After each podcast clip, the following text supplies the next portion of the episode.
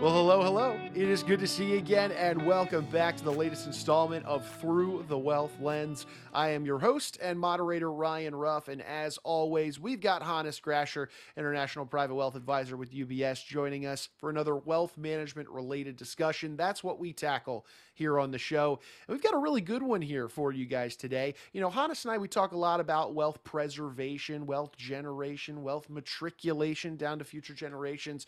Covered a lot of different topics on this show, and I'm excited about today's because it's a little unique. So, let's face it, we're living longer than ever these days. And that means our wealth might need to see us through a little lengthier of a retirement than maybe we initially had planned for. So today, Hannes and I are going to be exploring just how an increasingly important aspect of wealth management is creeping into the picture, and that's called longevity planning. That's really the topic of today's show. So let's go ahead and bring Hannes in today and get this, you know, conversation rolling surrounding this idea of longevity planning.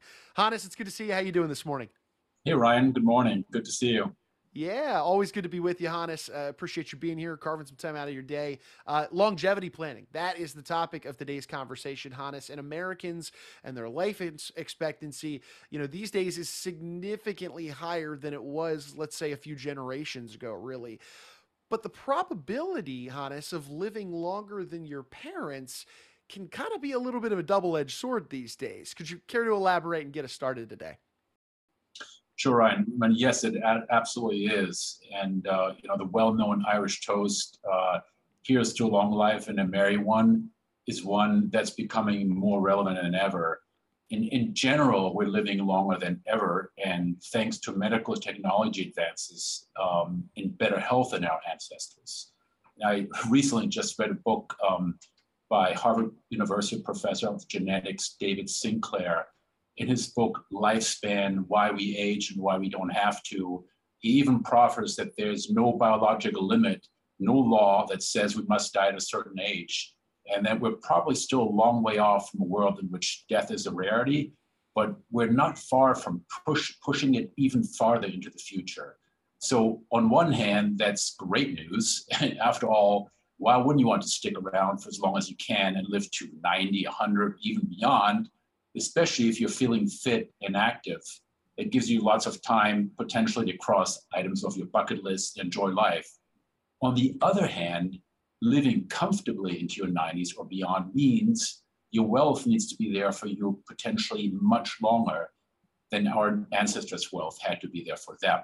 And if you tack on an additional 10 or 15 years to your life, and you could face the very real and dangerous risk of running out of money while you're still alive, or having so little left that your lifestyle becomes seriously compromised. Major medical bills, and rising healthcare costs could eat away at your savings. And, and also, your financial plan could fail to take into account these golden years that last for 35 or 40 years. You know, if you're traveling more, you just stay active at a you know much longer. Yeah, yeah. I mean, I I hear you on you know the wonderful side of it, but also you know, hey, it is that double edged sword. There's some costs you know associated with this. So, Hannes, how are wealth managers like yourself addressing this issue? You know, which is um, you know you can look at it as an opportunity, but it can also be a little bit of a challenge, right? Yeah, absolutely. So, uh, a component of comprehensive wealth planning called longevity planning is becoming an increasingly important part of successful families' wealth management efforts to combat the risk inherent in living much longer than previous generations did. Essentially, longevity planning is about taking action to live longer. But those actions lead to other issues, including financial ones. And that's where wealth management comes into play.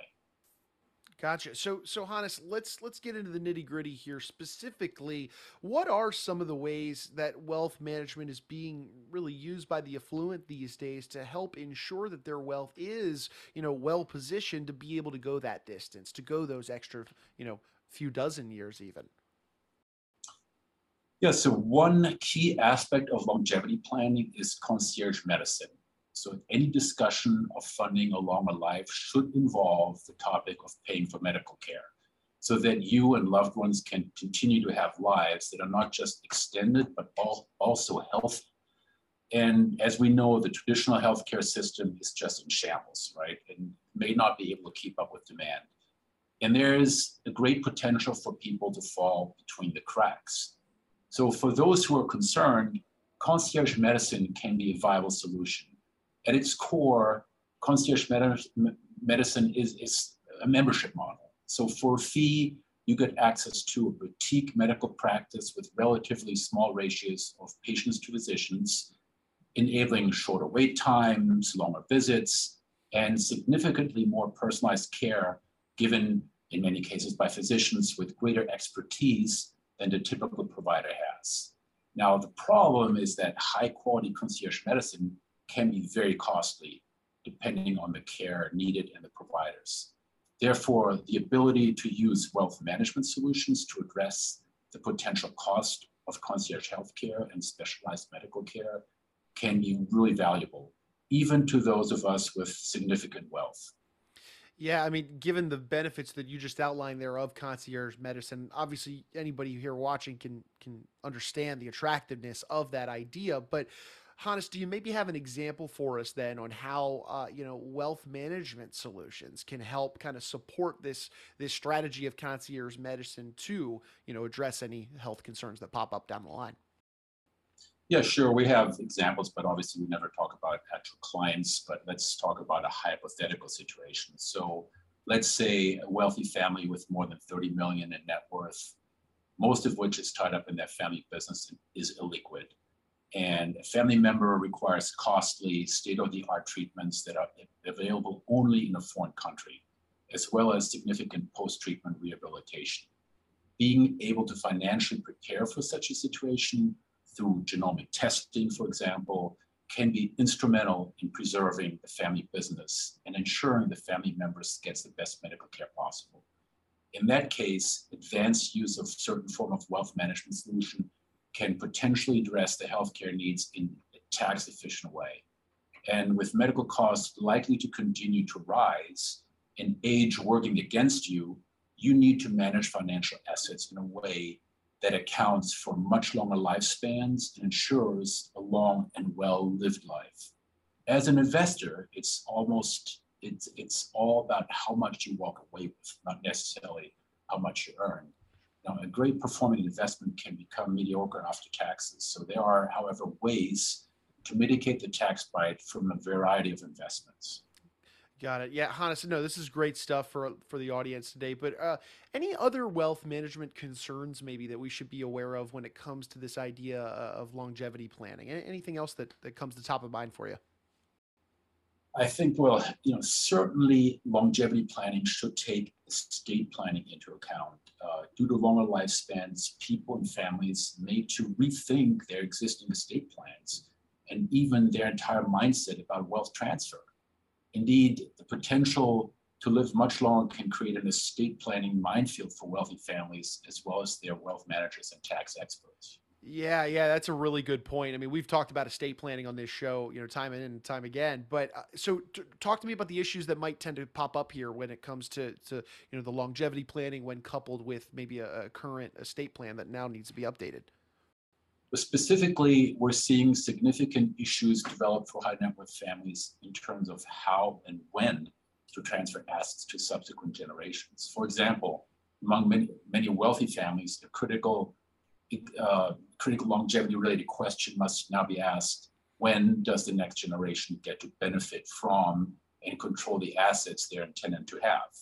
If you're a successful business owner, for instance, and you expect to live past 100 you know, thanks to medical advances. When do the inheritors take control of the family-owned and managed company? Is it in their 70s, 80s, 90s? Potentially contentious family discussions or even confrontations could arise from not thinking through the possibilities and being proactive.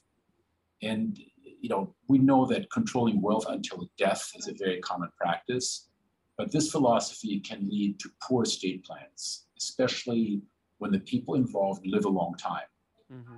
In cases where the wealth holders are living a very long time, it is their responsibilities to construct estate plans that clearly spell out what is to happen. Yeah, no, Roger that, Hannes. And, and so, given all of that that's at play during this situation, what should people who you know want to be prepared for living those longer lives? What should they be asking themselves, or better yet, what should they be discussing maybe with their with their financial advisor or their wealth manager? Well, as you move forward, you should consider um, several questions. So, for example, are you as concerned as you should be about rising healthcare and state-of-the-art treatment costs, potentially causing you to run out of money? Especially if you live to 100 or beyond? Or are you adequately concerned about how living to 100 or older could impact your assets and your ability to pass on those assets to loved ones according to your wishes and as you see fit using smart estate planning strategies? Also, are you working with a wealth manager who is knowledgeable about longevity planning and who can help you take steps to afford the healthcare you want and have a legacy on your own terms? We work with the concierge practice, uh, concierge service for our clients that um, that certainly address those type of issues. I love that. So, so Hannes, once you're you know having those conversations with your wealth manager, you're asking yourself those questions. How do you get started in really putting you know these solutions into place and moving that plan forward? That depends. So, if you're at all uncertain about your current advisor's ability to address longevity related threats to your financial well being, you might ask for a second opinion about your financial situation before you make decisions about your wealth that could impact your ability to pay for top tier healthcare and plan your estate effectively. A comprehensive review of where you are today, where you want to be, and the gaps between may indicate that it's time to find the expertise that will truly add value to your life and the lives of those who care about most. And even if you've already taken action in these areas, it may be a good idea to get a second opinion, uh, especially if you feel at all worried about or uncertain about your plan. As we're sure you all agree, addressing any problems with your current longevity planning efforts today is better than addressing them two decades from now when it may be far too late to make any, any kind of corrections. Sure. And, abs- and I, right, and I'll end this episode with another toast. So may you live as long as you like and have all you like as long as you live. So longevity planning can potentially help make that statement less of a wish and more of an actual outcome. Oh, I love that, Hannes. And, and, so for for anybody out there that you know this conversation is maybe resonating with them, you mentioned that second opinion service. What would be the best way somebody can maybe reach out to you and your team to just open up a dialogue and see you know whether their current longevity plan is is you know the right plan on track for them, or if they even need to get one started in the first place? What would be the best way they could reach out to you and your team to to start that conversation? Well, we certainly, um, they can reach us directly by calling us or emailing us at hannes.grasher at ubs.com, or they can go to our website. We have a number of assets um, in the podcast that are listed. And we'd certainly be happy to talk to them to see if they may benefit from a stress test and uh, look at their current plans. Fantastic. Well, Hannes, look, you're a busy guy. You've got some clients to serve. We will let you get back to doing that, but I appreciate you, you know, spending some time with us today to dive into this idea of longevity planning. Because yes, boy, is it becoming, you know, more and more so prevalent in today's day and age, and, and the idea of concierge medicine and all the different strategies uh, within this picture. Boy, are they interesting! And uh, just appreciate you sharing your knowledge with us today. Thanks, Ryan. Good to see you. Yeah, always good to see you, Hannes. And hey, look, we want to take one final moment, as always, and thank you guys, that's our audience, for jumping aboard and being with us here on the show today. If you enjoyed today's conversation, like I said, you took anything away from it, do us a favor, leave a comment for the show. Maybe subscribe to it on whichever platform you checked us out onto today. And then, of course, share this information with any friends or family, business owners, anybody that you think would benefit from these types of conversations. You know, I've said it before on prior shows, I'll say it again. We're taking the same strategies, solutions, and conversations really that Hannes is having with his clients on a regular basis, and we're just bringing them right here to you guys on this show. And so we we talk we talk through a lot of different topics on this show. We've got some great ones keyed up for some future episodes, and we'd hate to have you miss out on any of those. So for Hannes, I'm Ryan. We're gonna go ahead and say so long, but we appreciate you stopping by and being with us here on today's installment of Through the Wealth Lens.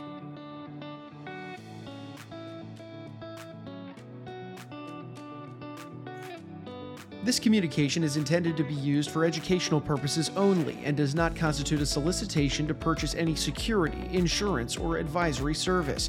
Past performance is no guarantee of future results. An investment in any security involves significant risks, and any investment may lose value. Refer to all risk disclosures related to each security product carefully before investing. This commentary is for informational and educational purposes only and should not be relied upon as investment advice or the basis for making any investment decisions. The views and opinions expressed may not be officially those of UBS Financial Services Incorporated, and the firm does not verify nor guarantee the accuracy or completeness of the information presented. As a firm providing wealth management services to clients, UBS Financial Services Incorporated offers investment advisory services in its capacity as an SEC registered investment advisor and brokerage services in its capacity as an SEC registered broker dealer. Investment advisory services and brokerage services are separate and distinct, differ in material ways, and are governed by different laws and separate arrangements. It is important that clients understand the ways in which we conduct business, that they carefully read the agreements and disclosures that we provide to them about the products and services we offer. For more information, please review the PDF document at ubs.com/relationship summary.